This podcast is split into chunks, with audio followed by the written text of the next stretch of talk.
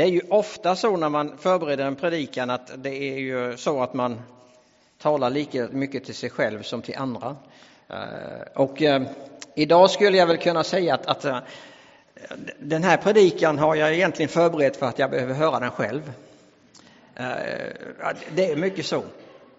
Men det, så småningom kommer ni inte förstå liksom, uh, vad, vad, det handlar om, men den blir lite utmanande på slutet. Jag sätter en sån liten uh, varningsetikett där från början. Uh, vägens folk, pilgrimsvandring, det har vi redan varit inne på. Och idag är det ju egentligen sista söndagen på kyrkåret, det gamla kyrkåret. Det som vi brukar kalla för domsöndagen och just den rubriken är ju lite lurig tycker jag, för man får liksom, kan få lite olika smak av det. Domsöndag, det kan ju låta inte så där jättetrevligt faktiskt. Eh, ämnet är Kristi återkomst och det påminner ju oss i sin tur om att vi är på vandring. Om att vi lever i en tid då det faktiskt är så här att så småningom så blir det annorlunda. I vårt samfund SM så har vi det här i våra rötter. Vi är ifrån början en missionsrörelse. En rörelse. Och läser du vår historia så är det så här att i början av vår historia så var det enda riktigt viktiga egentligen att berätta om Jesus. Det fanns ingenting annat som kunde ställas vid sidan av det. Alltså det här med, som vi nu gör när vi har kommit till att bli ett samfund med dop och nattvard och allting, det tyckte man först kunde ske inom Svenska kyrkan. Så kunde vi syssla bara med detta, att evangelisera och sprida budskapet om Jesus. Här i Sverige och i andra länder, det var, det var den enda brinnande längtan i rötterna på vårt samfund egentligen. Så vi är i botten en rörelse, en missionsrörelse, det får vi aldrig glömma. Vi är ett vägens folk. Vi är på väg och vi har det på något sätt i våra gener och i vår identitet. Och vägens folk är ju också pilgrimerna. Och pilgrimsvandrarna har med sig sju nyckelord ut när man vandrar. Frihet, enkelhet, tystnad, bekymmerslöshet, långsamhet, andlighet och delande. Och vi tar med oss ett av de orden idag. De, de står var för sig men de är egentligen väldigt djupt sammanflätade. Men vi tar ett ord av dem idag och vi tar enkelheten med oss. Vad tänker du på när du hör det ordet? Enkelhet. Symbolen, för varje ord har också en symbol och symbolen för enkelhet det är tältet. Så frågan är vad du tänker på när du tänker på enkelhet och på tältet. Alltså livet, vad gör det med oss egentligen? Och tiden. Vi säger ju ofta så här att det snurrar på livet. Det går fort säger vi. Vad det nu innebär. Eh, för det där med tiden, det är ju inte så enkelt alltid. Ni vet på Galenskaparna, alltså på våren så försvinner det ju en timme. Hur den bara kan försvinna liksom.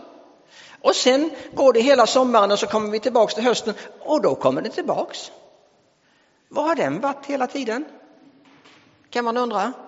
Det är kanske är därför som tiden går så fort, i alla fall på våren.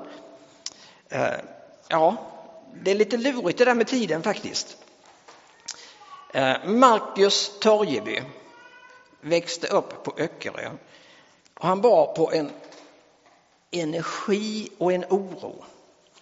Hans mamma blev sjuk och det påverkade honom en hel del och han ägnade sig väldigt mycket åt löpning. Och eh, vill man läsa mer om det så kan man ju skaffa sig den här boken Löparens hjärta. Så finns det mer om det i den. Det här, det, han springer milen när han är som bäst på halvtimmen. Då går det ganska fort ändå faktiskt. Eh, när han är 20 år så driver det här honom till att flytta rakt ut i skogen mitt ut i ingenstans utanför Undersåker, inte så jättelångt ifrån eh, Åreskutan. Och där kommer han att bo i en kåta, eller skulle vi säga tält, i nästan fyra år faktiskt. Det surrar och det brusar inom honom och han vet inte hur han ska få bukt med detta. Han springer och han fixar och han donar och till slut så väljer han att stubba Alltså han tvingar sig själv att sitta helt stilla på en stubbe. Och bara låta det på något sätt sakta in. Här bor han i fyra år.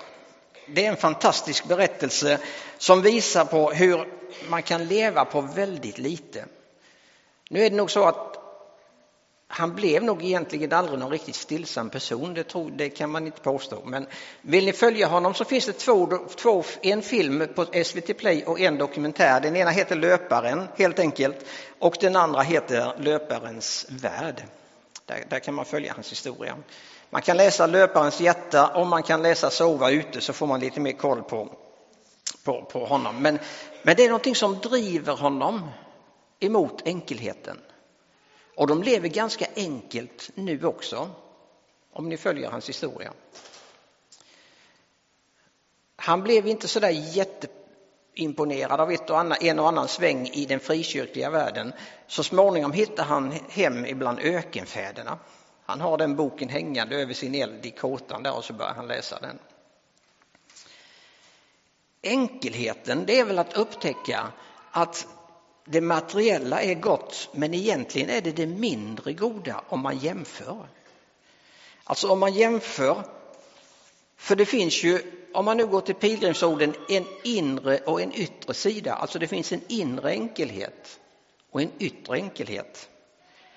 Gudslivet, det inre och det yttre livet, det hör ihop. Och man kan inte dela det i två sfärer, alltså det livet jag lever med Gud och det andra livet, för det är just då det börjar skava. När livet inte riktigt blir en helhet, det är då det börjar skava. Den yttre enkelheten, det är ju det där med tältet. Boplatsen som sätts upp, rivs ner igen, sätts upp någon annanstans och kan representera just det där att vi på något sätt försöker befria oss ifrån det som binder oss här och nu. Samtidigt så vi får ett skydd för natten när vi behöver vila.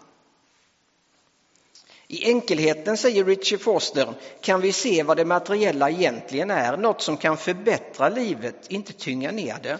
Människor blir åter viktigare än ägodelar och enkelheten tillåter oss att leva i ett liv i äkthet trots allt det som pågår i världen.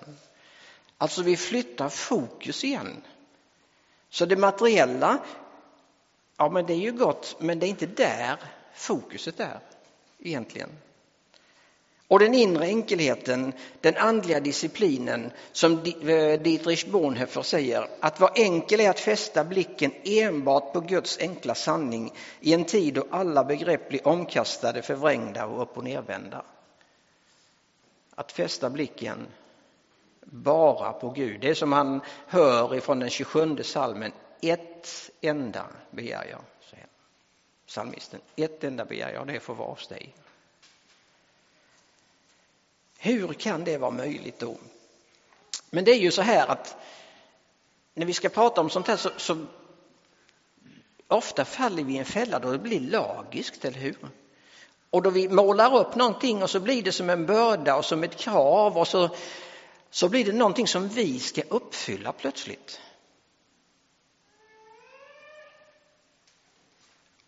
Och då blir det en plikt och så försvinner lusten. Men egentligen var ju enkelheten tänkt för att lätta på bördan. Inte för att lägga i mer på bördan, eller hur? Alltså om vi går till evangelierna och vandrar med Jesus så säger han till lärjungarna, ja men Alltså titta på liljorna på marken. Lyssna på fåglarna, säger han. Vem är det som bryr sig om dem? Vem är det som har omsorg om dem? Ja, men det är ju Gud, eller hur? Och sen säger han lite längre fram, och ni då? Ni som är värda mycket mer, säger han. Skulle inte jag ha omsorg om er? Eller om vi går tillbaks ända längst tillbaks i början av berättelsen. Då när Gud skapade himmel och jord så byggde han in en vilodag. Den sjunde dagen blev en vilodag.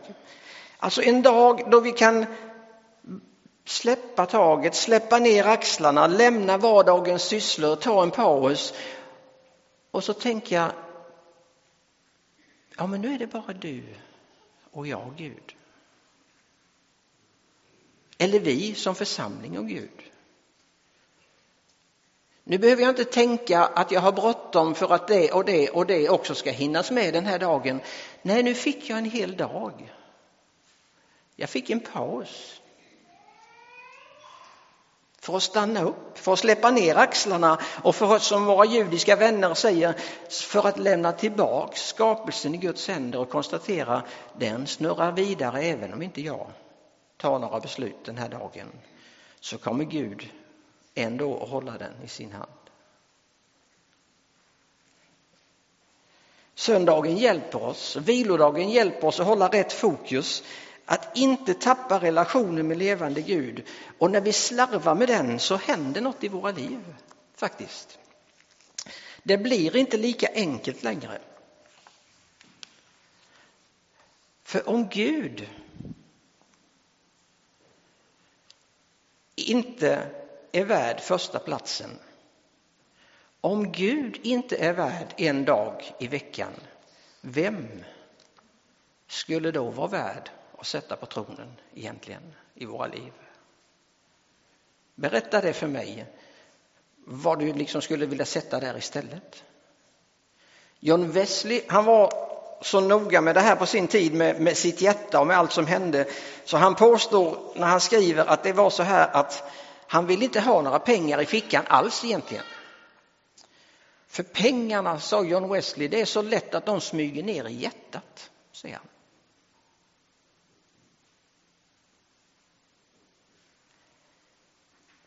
När Gud sen ska sammanfatta allt för sitt folk i tio ord så är det det tredje av de här orden som handlar om vilan som får det allra största utrymmet av alla tio.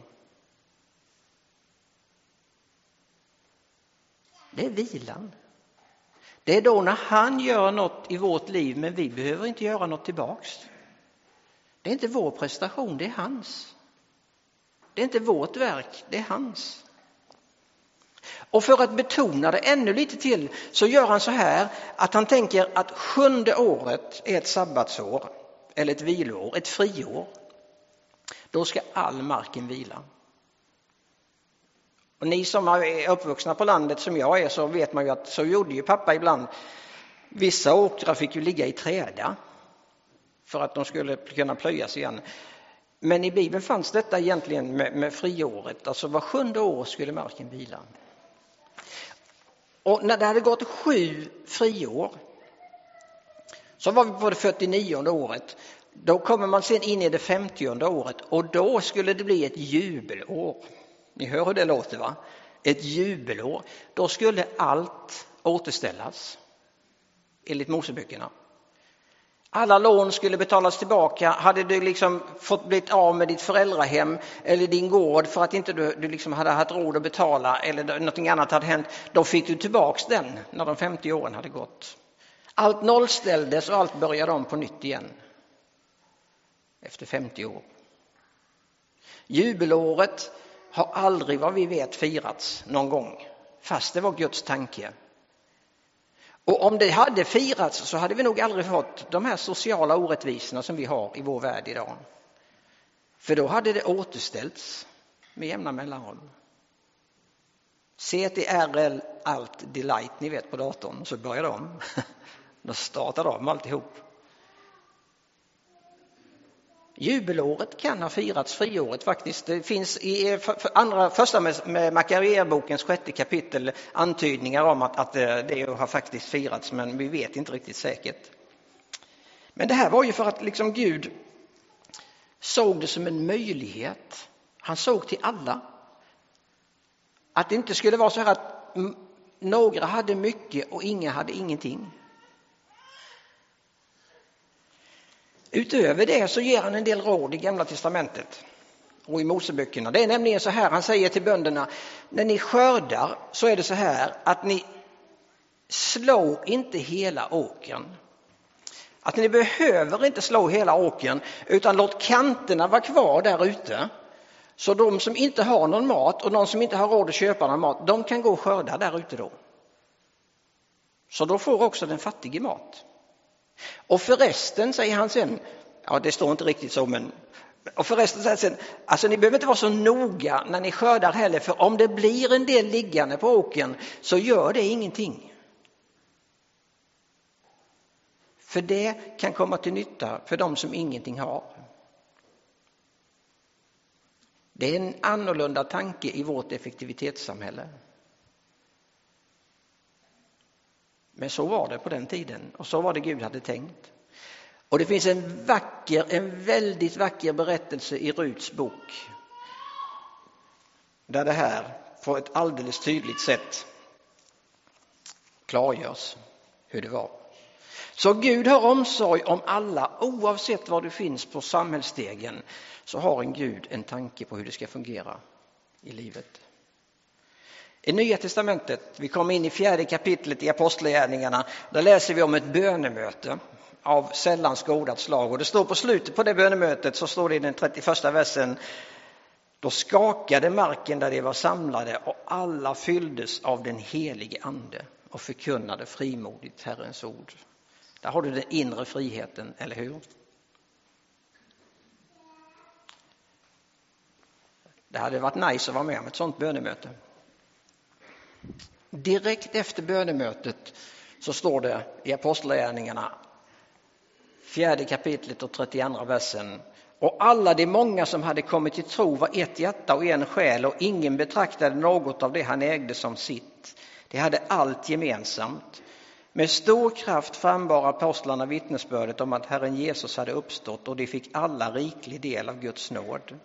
Ingen av dem led någon nöd. De som ägde jord eller hus sålde sin egendom och kom med köpesumman och lade ner vid apostlarnas fötter. Och man delade ut efter var och en efter hans behov.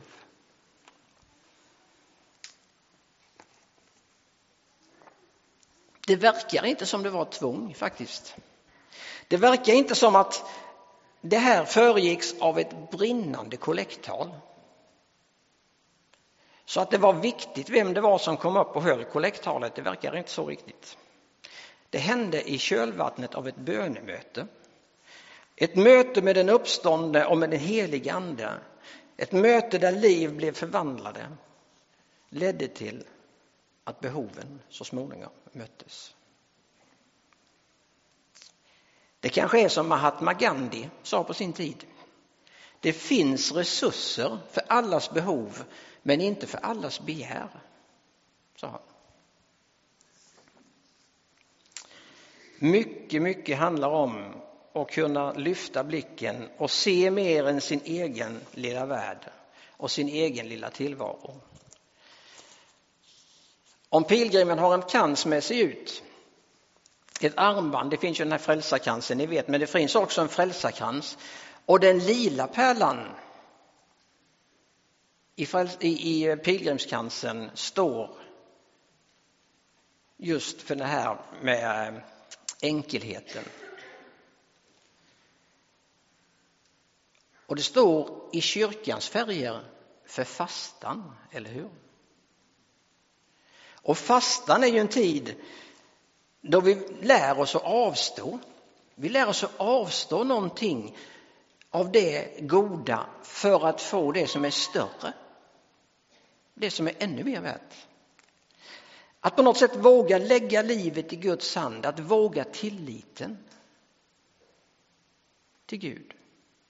Det handlar fastan om. Så nu närmar vi oss adventstiden och förr så kallades adventstiden för den lilla fastan. Den förbereder julen precis som stora fastan förbereder påsken egentligen. Och nu kommer det till det här lilla scary som, som eh, jag sa innan. För även om du och jag skulle avstå något av det goda vi har så gör det oss ändå inte till fattiga människor. Det är nog bäst att vi erkänner det. För egentligen så skulle alla kollekttal vara helt onödiga. Alltså en pålysning om att vi behöver ett extra månadsoffer exempelvis skulle vara helt onödigt. För jag tänker, och jag tror att det är ganska nära sanningen, att frågan är inte om vi har pengarna, utan frågan är hur vi väljer att använda dem. Frågan är hur du och jag har förvaltat det vi har fått. För en sak är ganska säker, att det goda vi har fått, det har vi fått av Gud. Allt du äger och har, det har du fått av honom som äger himmel och jord och allt som är skapat, till och med ditt liv. Frågan är snarare hur mycket av det väljer vi att behålla för oss själva? Och hur mycket av det väljer vi låta gå tillbaks till givaren för att fortsätta bli till välsignelse? Det är mer det valet. Frågan är inte om det går eller inte går, för det gör det. Och när vi får ett nödrop ifrån Mosambik så tar vi upp ytterligare en kollekt. Men tänk om det då hade varit så att vi redan hade gett tillbaks av allt det goda vi hade fått då kunde styrelsen redan sagt att ja, men vi löser det. Vi löser det. Och tänk vilken glädje det är, eller hur? Att få ge tillbaka. Det är det jag tänker att inte Alltså enkelheten blir inte en, en börda, det blir alltså en, en gåva. För tänk hur det är när du får tillbaks den där filmsnutten och visar den här i gudstjänsten och pastor Meck i Mosambik berättar att de här pengarna förvandlade vardagen och tillvaron för de här familjerna. Det gav dem en ny start och en ny möjlighet. Eller om vi köper skärbrädor och skänker in pengar i Kinosis och så tänker man då kommer Andreas Samuelsson hem och så berättar han ja men det är ytterligare fem personer som har fått ett jobb. Och då är det ytterligare fem familjer som har mat på bordet varje dag. Som kan leva.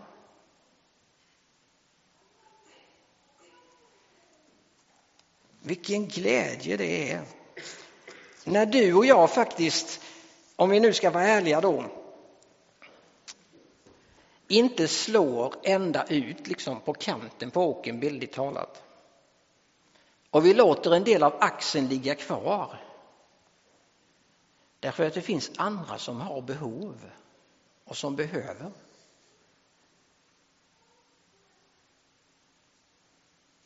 Det är utmanande. Enkelheten är utmanande. Och den är utmanande i mitt liv för jag har mer än jag behöver. Egentligen. Du får svara för dig men jag kan svara för min del.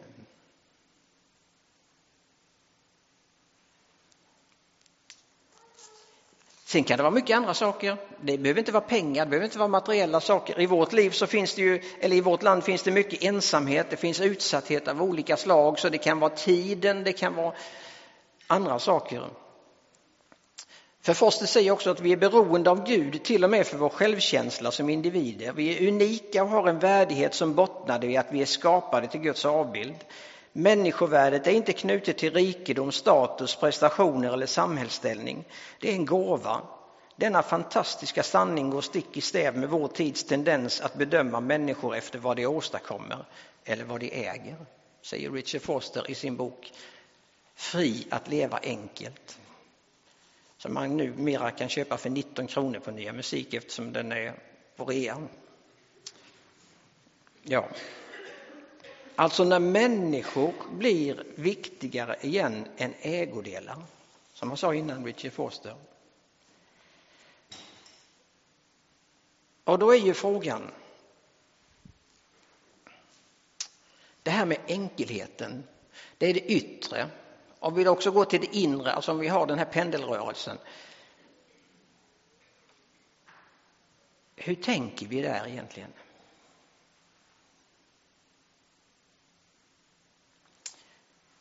I Apostlagärningarnas första kapitel så slutar det med ett bönemöte. Och i andra kapitlet utgjuts anden.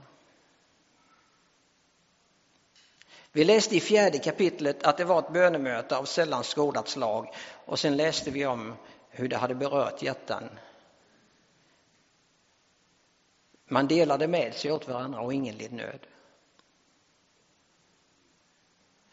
Men 2021 i Sverige så är bönemötet den lilla samlingen. Den där som vi hela tiden funderar på hur vi ska få till. Om den ska bli av. Och om den ska bli av så behöver vi vissa stöttor för att den ska bli av. Vi behöver lite hjälpmedel. Vi vet inte riktigt hur vi ska få till det.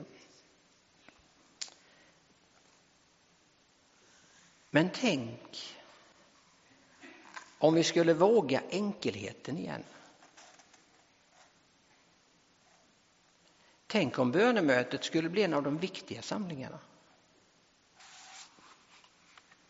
Tänk om, om det, det faktiskt det ligger en sanning i det att det är Gud som är givaren.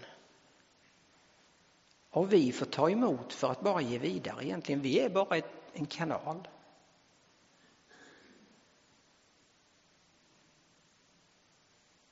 Tänk om det är där det börjar. Och det är inte så konstigt att jag tänker så här nu därför att i veckan lämnade Karl-Erik Salberg det här livet och flyttade hem till Herren. Och det fanns inte många i det här landet som kan undervisa om bön som Karl-Erik Salberg gjorde. Och det finns inte heller många ledargestalter som med sitt liv har visat hur det inre och det yttre livet hör ihop och hur enkelheten kan upphöja Gud. Och det var en fröjd att få vara tillsammans med Karl-Erik. För jag var det ganska många gånger. Han smittade. Det var ingen börda, det var inget krav, utan man kände sig alltid lite upprymd efteråt. Nästan lite busig, nästan lite sådär, man ville göra något, ställa till något litet busstreck liksom. För han tänkte att ja, men det är möjligt, med Gud är det möjligt. Och när man tyckte det var lite neråt så sa alltid Karl, eh, Karl-Erik, och det har ni säkert läst om, men han har sagt det till mig många gånger också, sa han alltid det bästa ligger framför sig.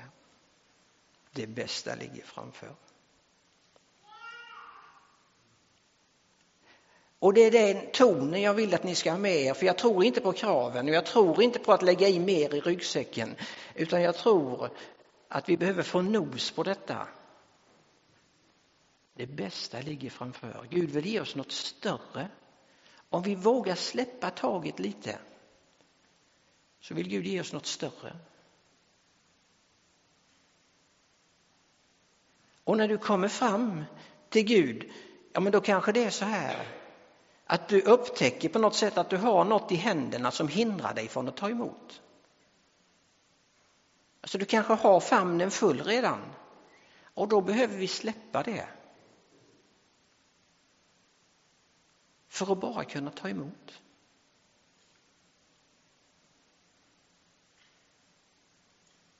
Lämna över styret.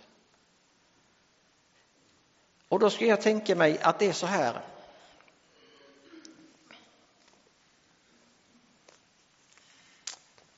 Att detta är ingen börda och detta är inget krav. Detta är ett erbjudande från levande Gud.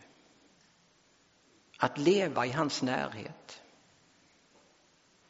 Att få leva i hans blick. Att få känna Herren välsigne dig och bevara dig.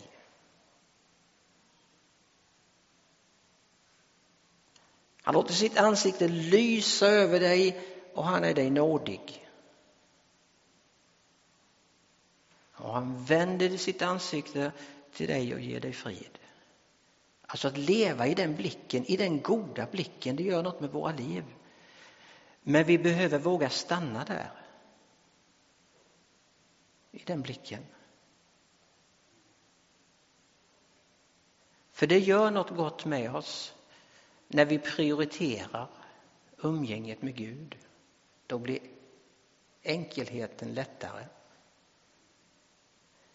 Och då är det svårt, liksom, för Gud är en generös Gud. Och det smittar. Och då vill han liksom att vi blir generösa i nästa steg. Nu blir det första advent, sin andra advent, då finns vi med på RIA. Serverar mat och hjälper människor där. Det är ett sätt för oss att vara generösa. Sträcka ut handen och säga, ja men vi vill inte behålla detta för oss själva, vi vill ge vidare.